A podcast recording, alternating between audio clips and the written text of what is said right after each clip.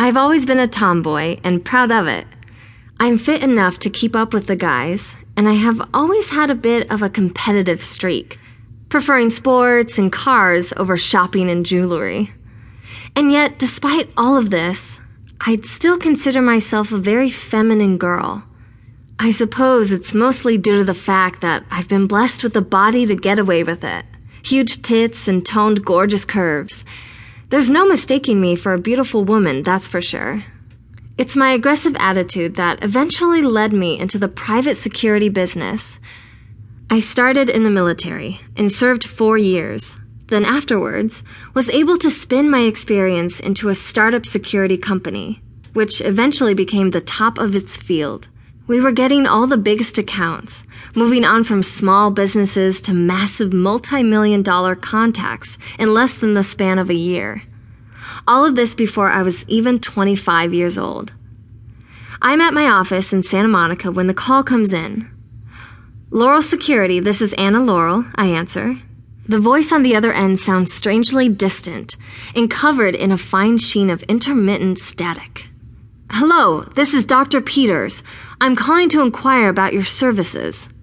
I smile and lean back into my chair, immediately picking up on the scent of a large new account just waiting to be landed. What can I help you with? I ask him. I have a rather large park out here, right off the coast. It's a theme park, the man explains. Off the coast of California? I question. Yes, Dr. Peters confirms. It's a private island for now, but we plan on opening to the public very soon, and we need someone to make an analysis of our security measures. The longer I stay on the phone, the stranger this call seems to get. I can feel the buzz of adventure in the air, and I like it. Security for what? I ask. Keeping people off of the rides? That type of thing?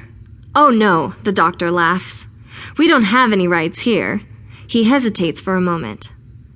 I suppose you'd call it a wildlife reserve.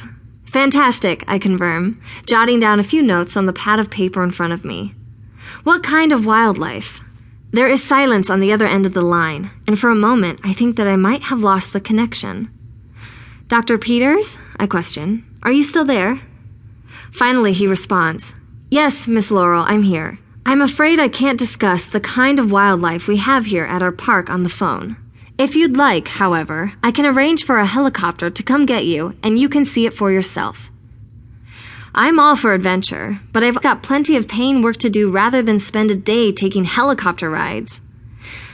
I'm sorry, but without knowing what I'm in for, I just can't make the trip, I protest.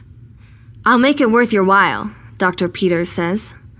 If you're as good as they say you are, then I have no problem paying 10 grand for you to simply fly over here and talk to me in person. My interest is definitely piqued.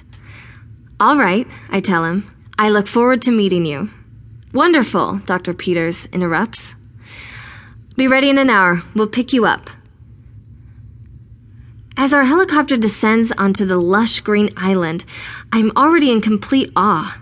This place is majestic, a nearly untouched relic of gorgeous jungle flora that seems to spill up from the earth. In the distance, I can see a massive cascading waterfall, and glorious mountain peaks rise off in the distance.